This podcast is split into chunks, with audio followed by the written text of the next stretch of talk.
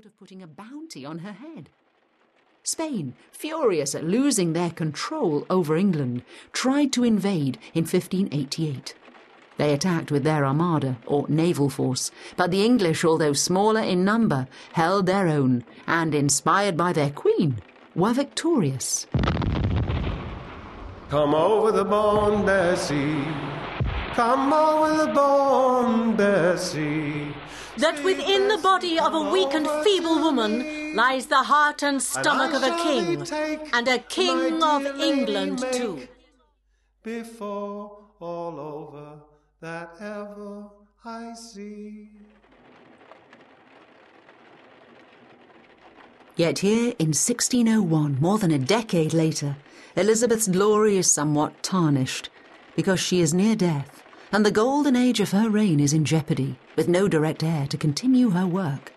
Factions move against her, and there are threats of civil war, of Catholics and Protestants fighting for control.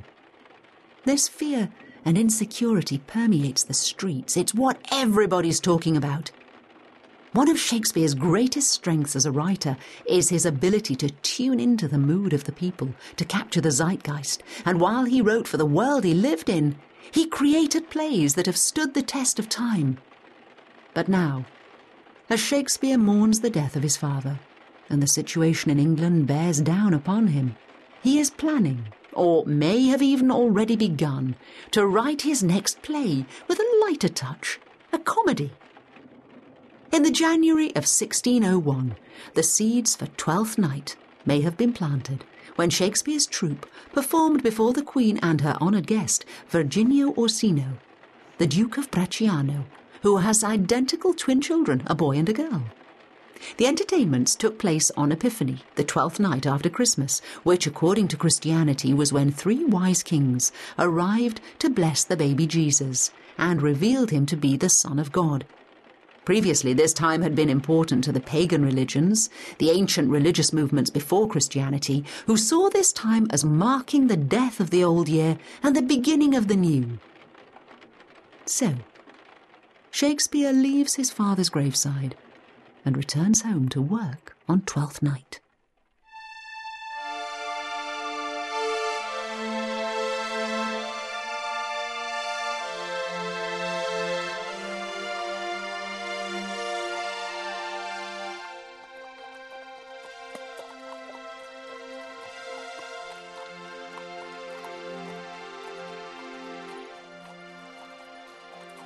Shakespeare would know that he is approaching London not just from the familiar landscape, but by the growing stench emanating from the city.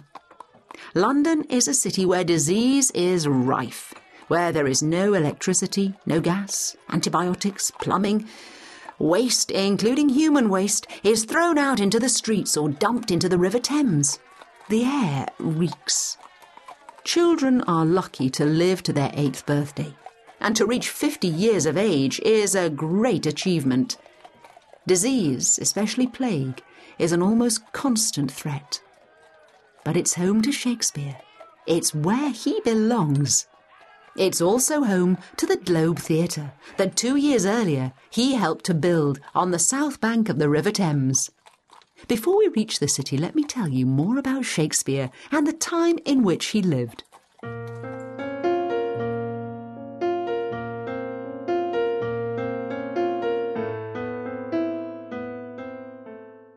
William Shakespeare was born in 1564 in Stratford, Warwickshire. That we know, though much of his early life is shrouded in mystery, as record keeping was pretty hit and miss back then. Over the years, the large gaps in Shakespeare's life story have led to much speculation, even suggestions that he may not have written all the plays credited to his name. This theorizing has particularly come about because there are no records to show that he attended school, let alone university. What we do know is that at the age of 18, he married Anne Hathaway, a woman some years older than him, and they had three children. A daughter, Susanna, who was born to them six months after a hastily arranged marriage, and then twins, a boy, Hamnet, and a girl, Judith. Then, sometime around 1587, when he was about 23, he travelled to London and entered the life of the theatre. We don't know whether his wife objected or.